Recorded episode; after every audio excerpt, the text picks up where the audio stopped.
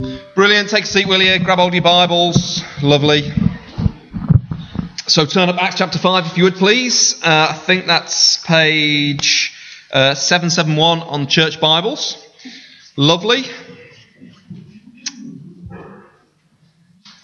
Good stuff. Well, listen, if you're anything like me, you need, well, I know what the Bible says about you and me. The Bible says about you and me that we need spiritual encouragement every day, don't we? We live in a world that just wants to go quiet about spiritual things and find life in almost anything else. And yet God is a God who speaks. He penetrates into worlds full of that sort of treacle of nothingness that we're asked to live for. And he says, this is who I am. So pray with me now that that's what we'll find as we dig into God's word. I'm excited about what we're looking at today. Uh, and I'm hoping it'll just, just be fit for your soul today. Let's pray. Uh, Lord, please help us as we open your word today to see glorious things in it that both build our faith and prompt us to have more faith. Uh, Lord, we, we heard in past weeks, haven't we, that we're either missionaries or a mission field. And we pray, Lord, that you would have us land where you want us to land on that one today. So please be with us as we open your word that we may be encouraged in heart, moved to obedience, and full of worship for the precious and glorious name of Jesus. Amen. Brilliant. Okay, so we're in Acts chapter 5. Are we good to go? Do you need a. You're you alright, Matthew? You've got a Bible? You're good to go? You're just like one of those sort of old gentlemen, really late at night, who wander the streets randomly and nobody knows where they're going. Lovely. Listen, uh, I don't know whether you know this. Uh, some of you do, some of you don't. Uh, Jason this summer was dragged away on beach missions for the first time. Did you enjoy it? He enjoyed it, okay. He wasn't the only one. Um, so Kaylee was there. She's despite being off to help with the kids. Bethany was there. Becky was there. And amongst the many things that they have to do on beach missions is everybody on that team gets an opportunity to go and stand on the box, you know, in the open air interviewed about their faith in Jesus. Imagine that as crowds are walking by, most of whom just want to eat their ice creams. Uh, what was that like for you, Jason? Tell me. What was that like for you? It was all right. Like, okay. Did you have any fear in doing it at all? Any worries whatsoever? You're a freak. Okay. Bethany, how did you feel about doing that? Nervous? Okay. Becky, how did you feel about that? It was fun, was it? Okay. Okay, then you lot are all really super spiritual because I'm terrified. Because I hate being ignored, I hate being laughed at, and I hate being thought weird. And the vast majority of people who walked by just had this total indifference to anything we were doing about trying to lift up the name of Jesus and encourage people to think about Him. Their way of saying shut up wasn't um, shut up, it just went like this.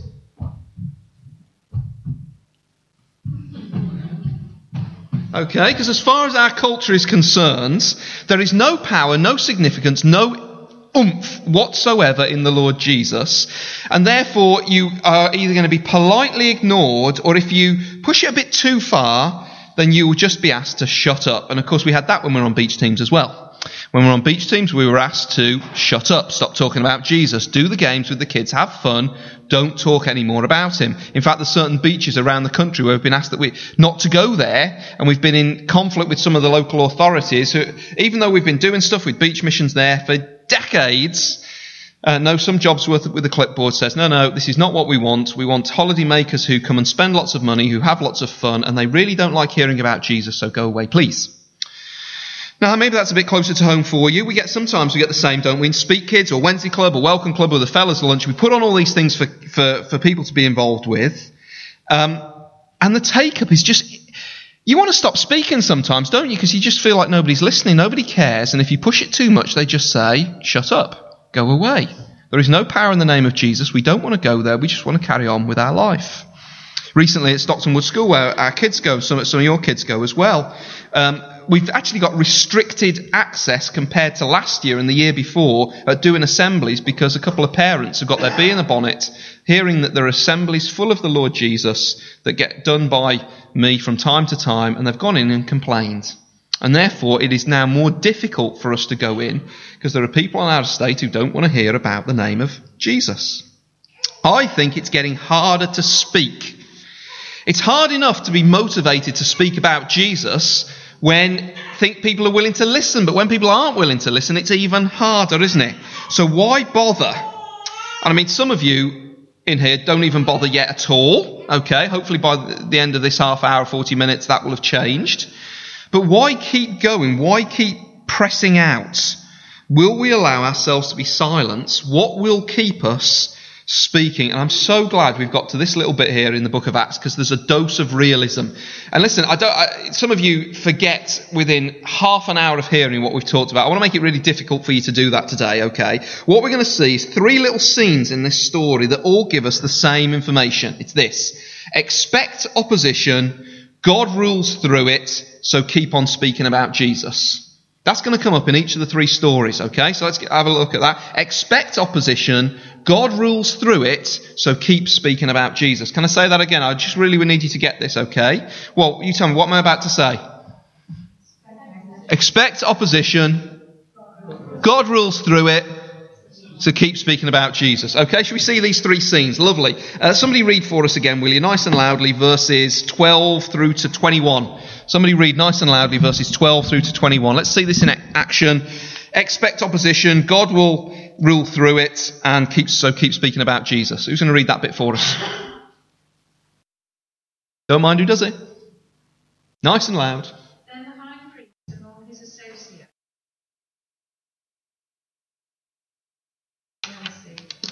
they arrested the apostles in the public jail.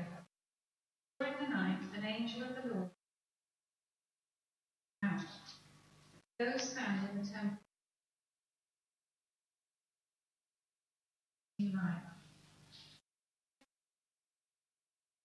They had been told and began to teach the people. The high priest and his associates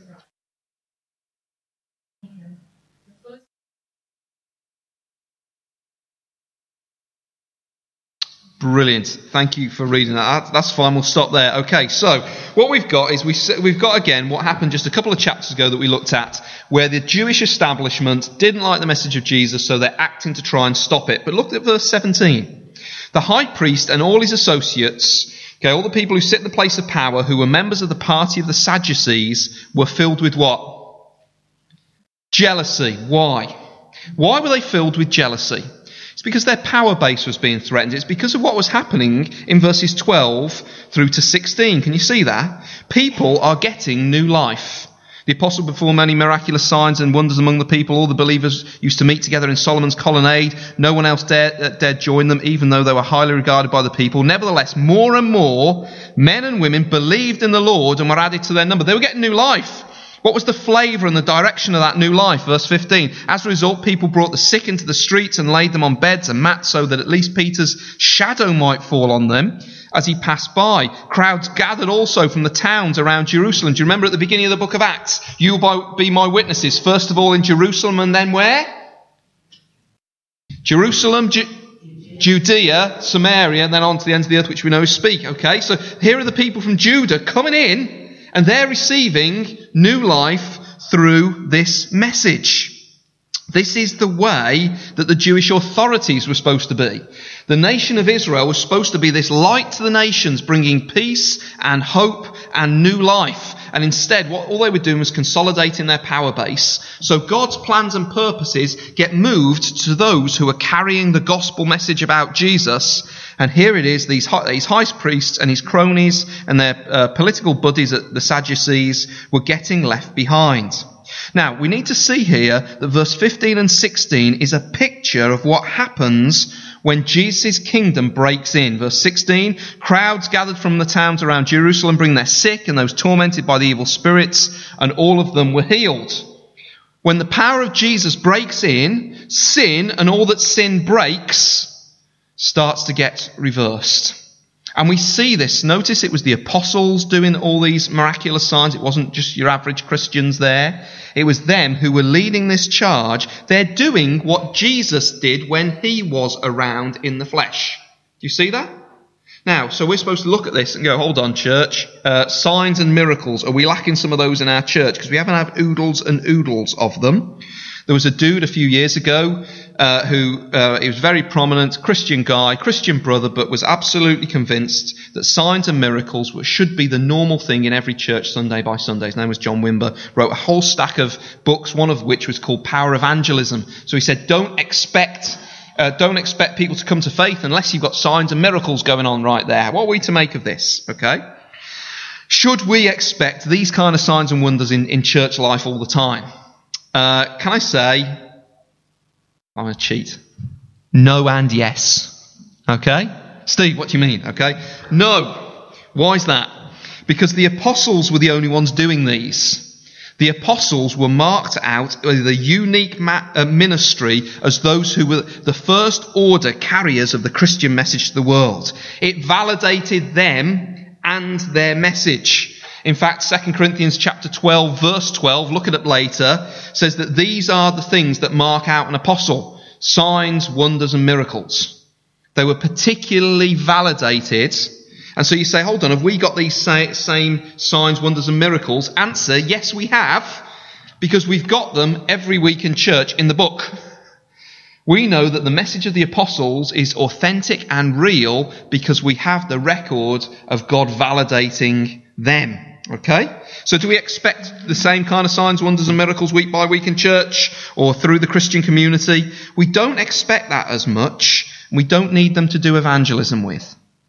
But you said, said no. What about yes? We, the Bible tells us that God can heal and do wonderful miracles, great signs with whoever he wants. In fact, there's encouragement in the New Testament to pray for such things as that. But they never come with a sense of we can't do evangelism without them. And they never come with a guarantee because God is the one who is sovereign. He doesn't guarantee or promise to heal us if we pray for it. But we are encouraged to pray for it. So, this is something that uniquely shows that these apostles are carriers of a wonderful message of new life. What they do in those miracles points to every believer's future through Jesus when we meet him in the new heavens and the new earth. Life um, without any evil around, without any uh, brokenness, no more healing required, life restored as it should be. Now the high priests look on and they look at this new life and they say this, I thought we'd dealt with Jesus' problem, we killed him. Now look what's happening. Thousands of our favourite public donors and those who give us all their allegiance have switched allegiance and are part of the Jesus movement. Our inner circle is losing power. This must be dealt with. Now, it's not that they couldn't see the power of the miracles and what they were pointing to, that the message of Jesus is where it's at. It's that they wouldn't see because it messed with what they held so precious. What about verse 18? Look at verse 18 there. They arrested the apostles and put them in the public jail. Okay? Uh, which ones? We haven't got a clue, but we know they're probably having a praise party. Um, now remember, they don't know whether they're coming out or not. For all they know, they could be getting the chop the next day. Verse 19, but during the night an angel of the Lord opened the doors of the jail and brought them out. Go stand in the temple courts, he said, and tell the people the full message of this new life. This is great, isn't it? Because we're always trying to make ministry easier we're surprised when serving Jesus is difficult or slow or uncomfortable or we get rejected. And here they were, they were faithful and they still got locked up. Are you ready for that? Are we ready for that as a church?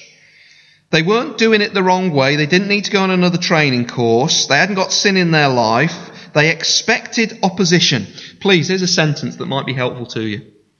Harmony is not necessarily blessing, and opposition is not necessarily failure. And we have to sit there, don't we, for a second? Because so often we think that um, I'm only blessed by God when things are going swimmingly well. And if I'm facing opposition or difficulty, it must be because I'm doing something wrong or God's let the side down. That's not the case here. These guys got locked up. And they're not sitting there going, is this what we get for being fa- uh, faithful? Thanks ever so much, God. No, they're saying this is exactly what we expect for being faithful opposition all the way. Yeah, verse 18. Let's just read it again. Verse 8, uh, sorry, verse 19. But during the night, an angel of the Lord opened the doors of the jail and brought them out. Now, God, on this occasion, wanted to keep them preaching. So he sends an angel. Does that quite a lot. Opens the door. Sorry, quite a lot in the Bible. Uh, he opens the door. Now, I would love more detail at this point. It, all it says is two things. Open the door, so we don't know whether they marched out, ran out, danced out, brought them out. I don't know whether they, because it tells us later on that the soldiers were still there outside the door. So all you can imagine is that these soldiers who, who are standing there on guard and they're asleep like this. Now, if you were an apostle, I don't know, I'm speaking it just pure, wouldn't you have wanted to go up alongside one of those soldiers like that and get a selfie? or something like that. Or if you're Amy, you probably want to, if he's undo his flies or something, I don't know, something like that. Do something, to, I don't know what you'd want to, anyway. I'm just thinking, what on earth did they do? And I want more detail in it than verse 19 gives. But during the night, an angel of the Lord opened the doors of the jail and brought them out and says, go stand in the temple courts. He said, and tell the people the full message of this new life. Okay? Now, this isn't a, pro- a promise that God is always going to fix things when we face opposition. But one thing we do know from verse 20 is that the Lord always wants his people to get back at it. Go back to the same place where you were arrested from and get back telling the people all about this new life. You know, we can spend so much time needlessly asking, what does God want me to do with my life? Here's the answer. Get busy telling other people about the message of this new life. Wherever you are, whatever you're doing, make this the big thing. As we go through this book of Acts, we're going to get almost bored hearing this one because it comes up again and again and again. It's really difficult to miss the priority that the Lord puts on this. And of course, we need to remember that this is new life. It's not the old life rehashed with a, re, re, with a religious slant. Anyone who is a Christian is a new creation. The old has gone, the new has come, which means we are, by nature, a radical counterculture. We're not centered, sorry, we're not centered on ourselves anymore. We're centered on the grace of the Lord Jesus Christ. Our path is different. Our plans are different. We are made new. Our objectives and our goals are different. Now, if you're not yet a believer in here, just, just think about that for a second, because before you sign on the, on the, the line with the, uh, on the dotted line for the Lord Jesus, He's not calling you to add him to your life. He's inviting you to say, I want Jesus to rebuild my life. I want new life with Jesus. So expect a bit of pushback. If you, if you take up that new life, you will get pushback. Perhaps you've got family members that you still find difficult to relate to since you became a Christian. Because when they knew you up until a, point, a certain point uh, in your life where you were living for this thing and you were living, uh, uh, and that, that, that was quite acceptable and polite and okay. But then you became a Jesus freak. Then you became somebody who wanted to follow the purposes that Jesus had, has for you in your life. And immediately it creates tension. I think of people who are in a stable family relationship, husband, wife, maybe boyfriend, girlfriend, that kind of thing, and one of them becomes a believer. That's really hard for that one who becomes a believer because they've moved to a new life. There's going to be tensions, there's going to be pushback from the person. They say, Hold on, I, I signed up for this and now you've gone there. But it's right that we follow Jesus and it's right that we put him first. So expect pushback in our relationships, in our partnerships, in our friendships. And the question is, what will you do? Verse 21. At daybreak, they entered the court as they had been told and began to teach the people. So here's scene number one. Expect opposition. God rules through it. So keep speaking about Jesus. Let's go through the cycle again. Scene number two starts halfway through verse 21. Could somebody read uh, halfway through verse 21 down to the end of verse 32 for us, please? Somebody read that.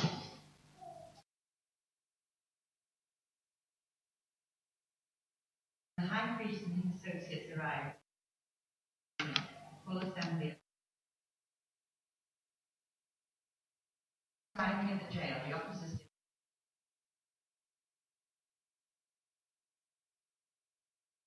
at the doors. When we opened them, we found no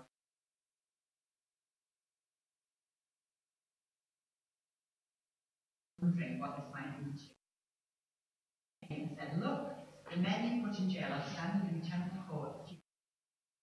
At that, the captain went with his officers and brought, brought did not use force because they see brought in and made to appear. Gave strict orders not to teach in his name. We filled Jerusalem your to make us guilty And the apostles replied, We must obey God rather than human beings. God our ancestors raised killed by hanging and his own right hand, and Savior, that he might bring Israel to repentance. The witnesses of these things.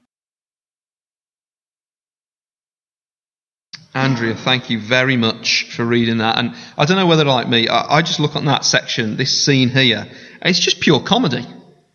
It, well, it would be pure comedy if it wasn't end, if it didn't end in torture, which it does do. But here they're they're tried in the court.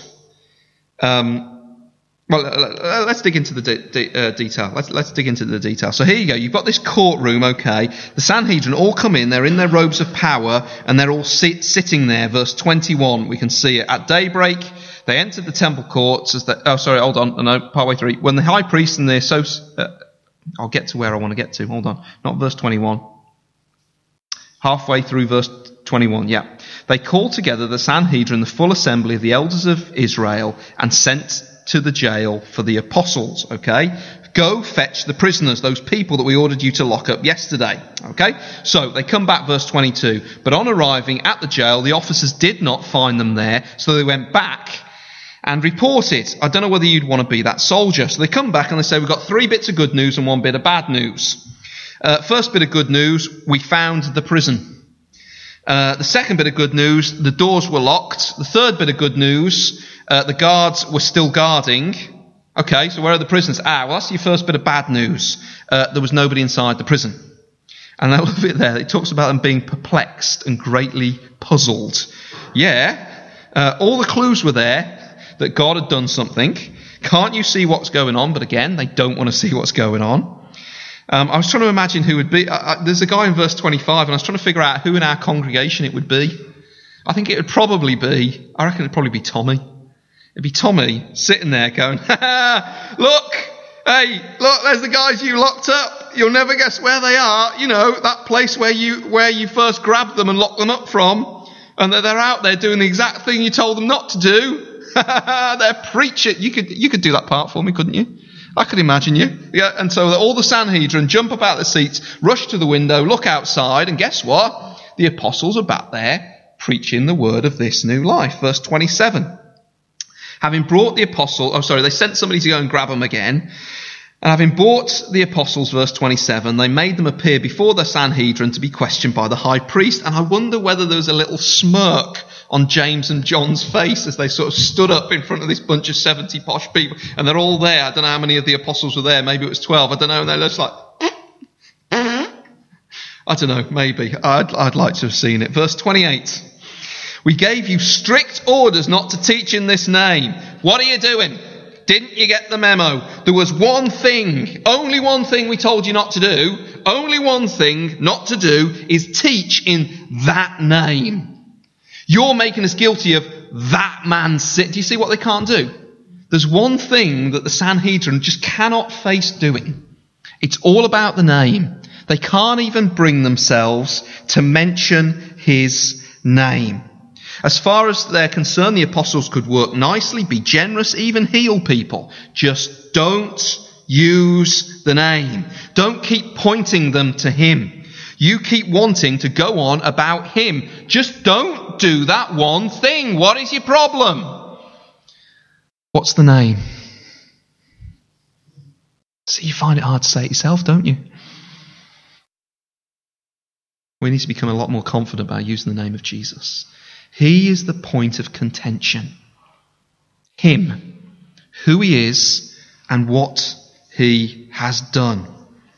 People don't mind us talking about faith and love and philosophical ideas, but start talking about Jesus as being the only place where it's at, and they will be furious with you. Peter got it right in verse 29. Look, Peter, the other apostles replied, We must obey God rather than men. Who does God want us to be talking about? He doesn't want you to be talking about your faith. He doesn't want you to be talking about morality. He wants you to be talking about who Jesus is and what Jesus has done. Verse 3, there's this great gospel, uh, sorry, not verse 3, uh, verse 29, 30 and 31, there's this great little gospel summary with three things that God has done.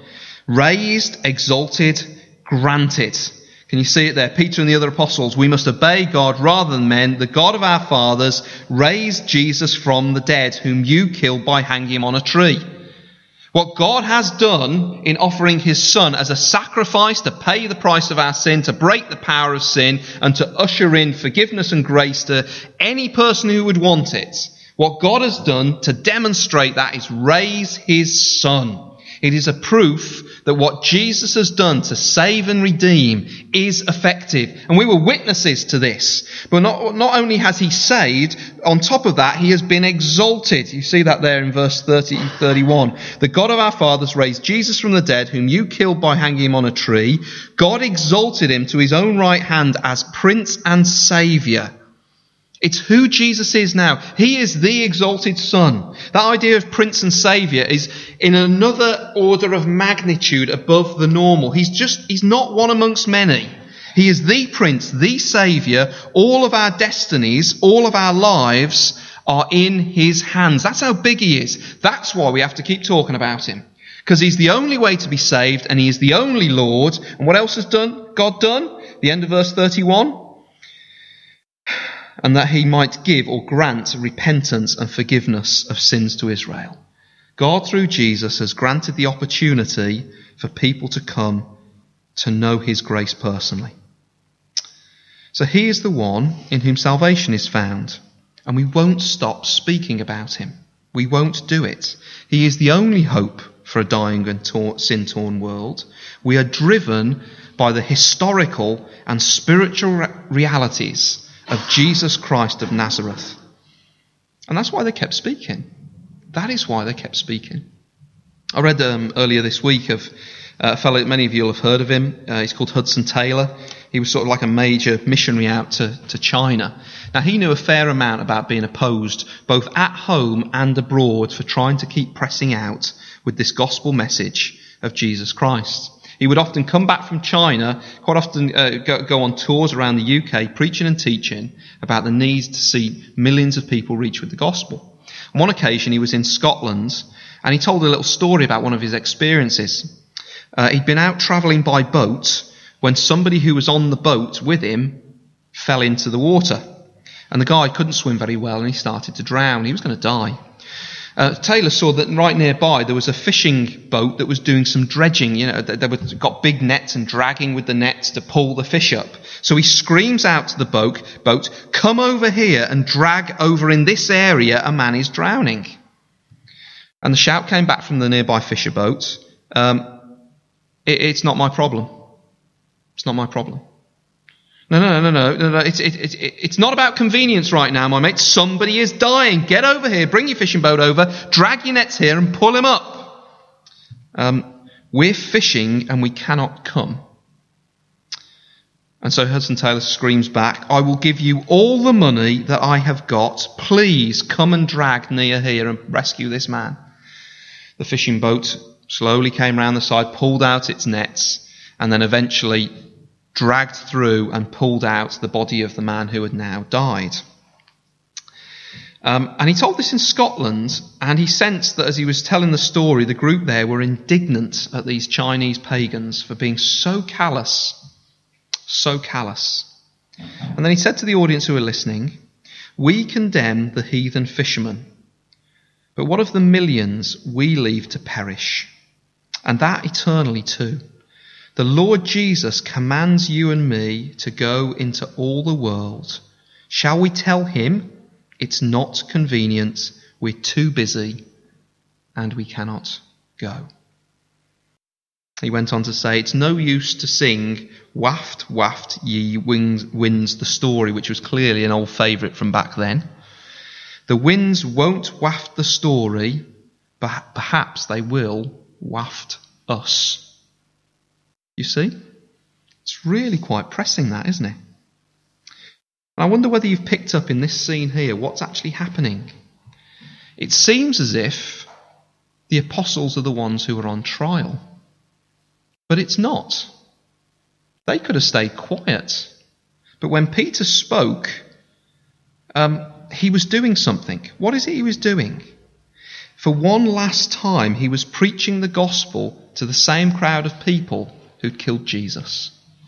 Peter and the apostles in that room, they could have stayed quiet, but they put their neck on the line to speak up and preach the gospel.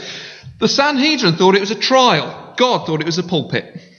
Because that is the character and nature of our God. They, uh, he is always moving towards those who have been his enemies to say, please, one more chance, hear the message about Jesus. Uh, a, well known um, theologian from past centuries said this, William Temple. Christians are called to the hardest of all tasks to fight without hatred, to resist without bitterness, and in the end, if God grants it so, to triumph without vindictiveness. And that's exactly what Peter and the apostles were doing there. And I wonder whether you've thought about this much. Perhaps our best opportunities to speak up for Jesus, to go to the millions who are perishing, is when we're being unfairly accused, when they're opposing the message, when they're enraged or just trying to get you to shut up. Perhaps you've been respectful, perhaps you've been gracious, perhaps people have taken offence and they're telling you to be quiet and not speak anymore. Um, listen, they may give you grief, but lovingly and graciously, those are the times sometimes that are best to speak about Jesus, because you can give your reason for why he is so important to you and why you don't want to keep quiet about him. Because he is the one way of salvation and because God has told you to speak. So listen, this second scene, again, shows us those three things. Expect opposition. God rules through it. Keep speaking about Jesus. That's exactly what happened there.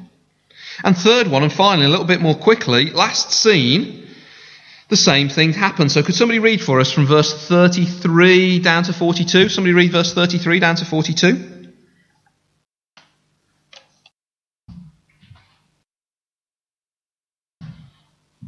I've had a very long week. I've preached at least 10 times this week. Help me, please.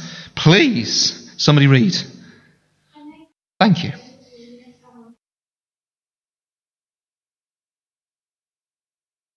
Gamaliel.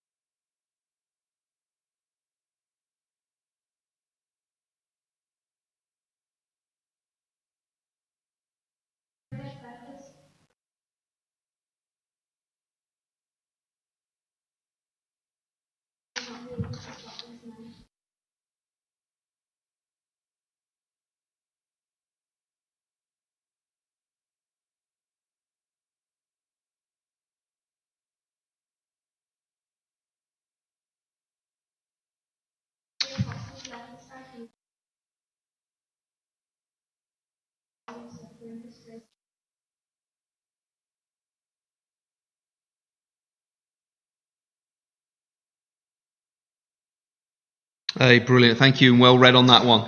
Now, this was decision time. This was the pivotal moment. The Sanhedrin had just heard, heard an impassioned plea from the Apostle Peter respond yourself. Don't be cut out from this new life. What will they do? Their eternities literally hang in the balance. Verse 33. When they heard this, they were cut to the heart, repented? No, they were furious and wanted to put them to death. They go into total meltdown. Uh, they're spitting feathers. They just want to kill. Now, I've seen this before. I don't know whether you've seen this before. Uh, I remember nearly 20 years ago now, I was doing some, I was on a mission team in Greece. We were doing open air preaching. We'd go day by day and we'd set up a speaker system. We got permits and permissions to do it. Uh, we'd set up a speaker system. Was a team about 10 or 15 of us, mainly Greek, but uh, in fact there was more than that. There was about 25 of us um, mainly Greek, few English people there. That through drama, through sketch, through music, and through some open air preaching, we would be presenting the gospel to the crowds that gathered. And unlike in England, where people just want to walk on by in an embarrassed fashion, over in Greece, Greek people just want, if there's a crowd there and something going on, they gather. It was not unusual for us to have two or three hundred people come and gather. I remember one night when we came together, and it, we, they loved the, the sketches, they loved the singing, but the second we started speaking about Jesus, a couple of local devotees to the local Greek Orthodox church, they started to get very, very cross uh, they went looking up and down uh, the street and then found uh, a couple of the local Greek Orthodox um, priests who were out having a drink and having a fag. They came down and they started getting really, really angry, and a public disturbance started emerging right in the middle of this, this street. And I'm working on the sound desk at the time, going, I'm not quite sure what to do. Do I turn us off? Do I turn us up? What do I do? And Dimitri, the guy who was the, the team leader, um, as usual, tried to speak words of grace. After that, we'd finished doing what we were doing. Uh, this angry mob surrounded him. The police turned up. Um, and I have to sit there, uh, stand there, and just watch Dimitri being shuffled off and put into uh, a police car. And I still to this day, uh, day don't know whether it was because they were trying to protect him or because they wanted to get rid of the message of Jesus. The rest of us team, we have to dash back home, uh, back to where we were staying, and we didn't know what else to do. What do you do when you have a situation like that, when you've got your leader just been chucked in jail for speaking about Jesus? What do you do? Pray. And we just started to pray and started to pray. I got a clue what was happening. I was like, sure this must have happened in the Bible, but I wasn't expecting it really. Uh, so we're praying and we're praying. It goes dark. It's late at night, and into where we were staying walks Dimitri. And in the end, I don't know quite what had happened. He said it was really almost miraculous. A police officer of a higher level came in and said, This is all a waste of time. Just let him go, will you? Weird. But I still remember the fury on the face of those religious people, those establishments, people when they heard others talking about Jesus in a way that they didn't want. They would have killed him if the police hadn't taken him away. They really would have. We went to another place and we got, thre- we got threatened and said, um, uh, Yes, you can do your thing and you can talk about Christian values and everything like that, but if you start preaching to us about Jesus, we will crucify you in the street. That was what, that was, what was said by an Orthodox, um, Greek Orthodox priest to us. You see the hatred. And here is the hatred right here. Now, these guys, they, they, this Sanhedrin bunch, they weren't squeamish. They'd already dis, um, killed Jesus. So the idea of them wanting to kill, it's not a vain and empty threat. And then another miracle, it's only a little one, but a little miracle occurs because this old fool, Gamaliel, stands up. He was one of the most respected teachers in the Pharisaical party. He was the kind of guy that if you wanted to have your arguments um, uh, listened to and heard, what you do is you would quote Gamaliel backing up what you wanted to get across. And in verses 34 through to 39, he makes this wonderfully oratorical speech that sounds so wise and seems so reasonable, yet it's a tragic picture of spiritual blindness. Not for a second is he prepared to put his neck on the line and consider whether the miracles, the prison break, the authority of the teaching, the new life people have received, um, the uh, uh, all, all, the examples of this new life breaking in, he's not even prepared to consider whether it is it, it has happened. And then on top of that, he puts Jesus on the level of a common political uh, rebel called Theudas. But God uses his spiritual blindness in this situation and by the end of it, verse 39 and 40, verse 39, sorry, verse 38, therefore in the present case I advise you, leave these men alone, let them go, for if their purpose or activity is of human origin, it will fail. But if it is from God, you will not be able to stop these men. You will only find yourselves fighting against God. And in all the things that he said, that was the only bit that was true. The only bit that was true, and he probably didn't even realize it. So, what will happen? Verse 40 and 41. His speech persuaded them. They called the, they called the apostles in and had them flogged. Doesn't that sound so easy to say? Do you realize what a flogging is? A flogging is being beaten within an inch of your life. They did that to Jesus. Do you remember? The 39 um, lashes because they believed 40 would kill you. If you, have, if you get flogged like that, you can barely stand up. You, you, you'd be covered with open wounds on your back. Now, at this point, what do you expect the apostles to do? Do you expect them to sl- sort of slip on home all quiet? Perhaps, you know, perhaps saying something like this, you know, uh, maybe God's telling us to dial this down a little bit for a while. You know, I've got to at least nurse my wounds and get through this, what I'm facing. Perhaps we should lay low till the heat is off. Perhaps we need a little bit more training to make our message a little bit more acceptable so people won't be so enraged when we talk about Jesus. Oh, by the way, I just want to say that um, probably since the time I, I've, I started speaking to you this morning, somewhere in the world there is a Christian who has been brutally tortured because they love Jesus. That's happening right now. And I can't tell you what country it, it's in. It could be Eritrea or Haiti or India or Syria or Pakistan or North Korea. I haven't got a clue where it is, but right now, this is happening. Don't forget that. This is real, people. This really is real. And the whole reason they tortured and the whole reason that they were so cruel it was it was the best thing they could do to try to get them to shut up. It was the Sanhedrin trying to send them the message, we're serious now. But it was a waste of time. You may as well have told the rain to stop raining. Why? Verse 41 the apostles left the Sanhedrin and decided to go home and nurse their wounds. Is that what it said? The apostles left the Sanhedrin rejoicing because they had been counted worthy of suffering disgrace for the name. They're bleeding and they're praising. The things that this world considers a death sentence pain, shame, and dishonour they delight in because they know that the Lord of grace can transform their sufferings into the big tapestry of His purposes being unstoppable to the end of the world. When it's done in His name, it's never wasted.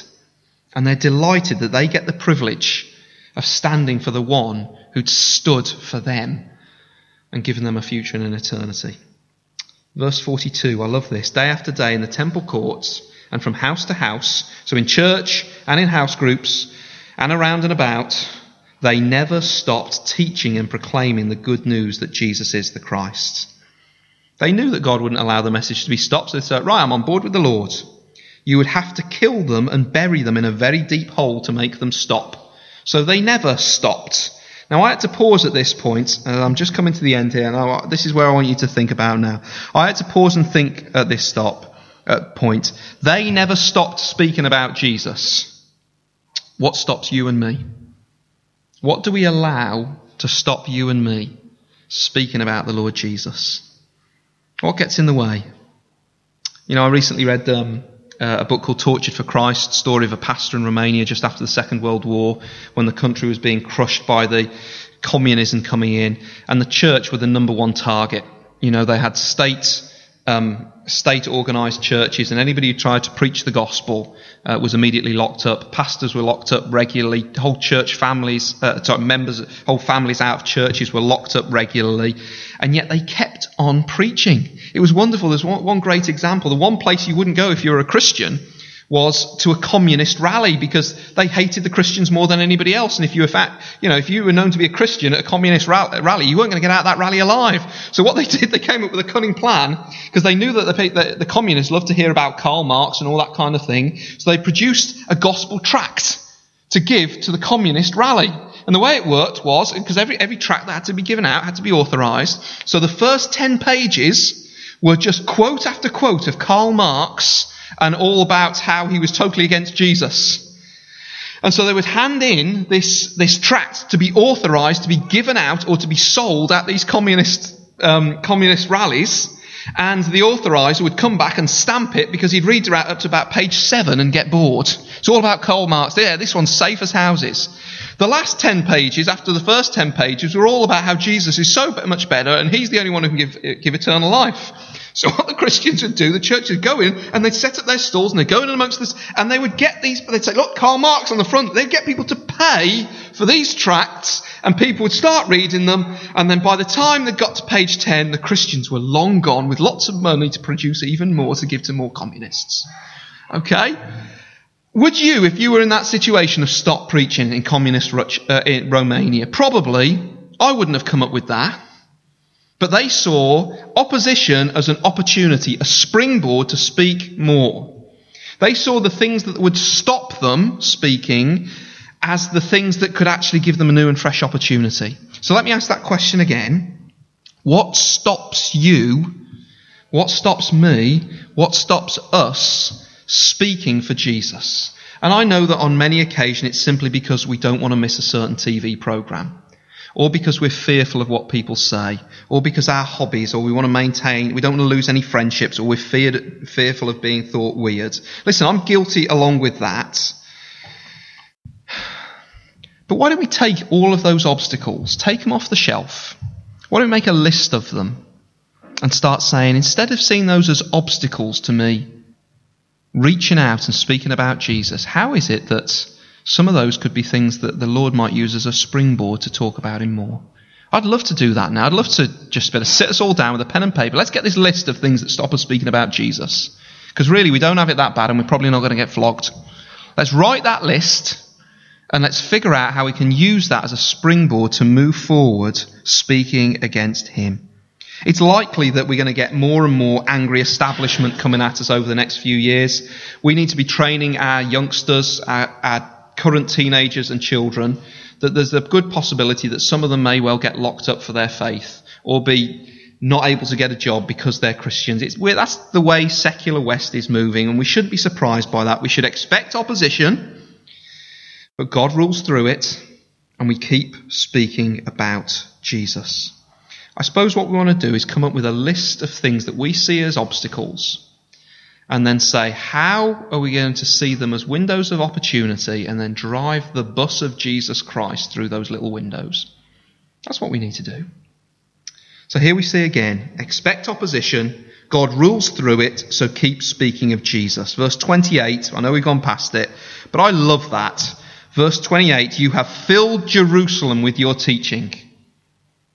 My prayer, and I hope it's yours as well, is if we do nothing else with our life, we are part of a church family that fills Speke with the teaching of Jesus Christ, the risen and reigning Lord, that they may find salvation.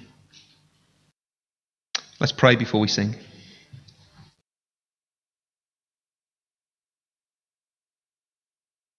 Lord, we just want to thank you for this vivid and powerful section of your scripture that puts things in their proper place. Lord, your word is supposed to uh, give us faith and call us to faith. And that's what we hear today in this section.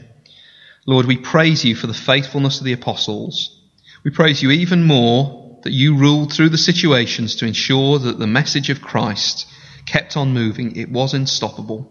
Lord, there are so many times and ways we feel in our church family trying to do ministry here and Speke that things just bog us down and slow down, and there are times when we can wonder whether you are the unstoppable God. But we pray that you would give us, through your word here to, to us today, a real confidence that you are for us and with us, a real confidence that you're going to work through the opposition that we expect, that you rule over these things. And we pray for strength to be kept, keeping speaking about this wonderful message of life in Jesus Christ.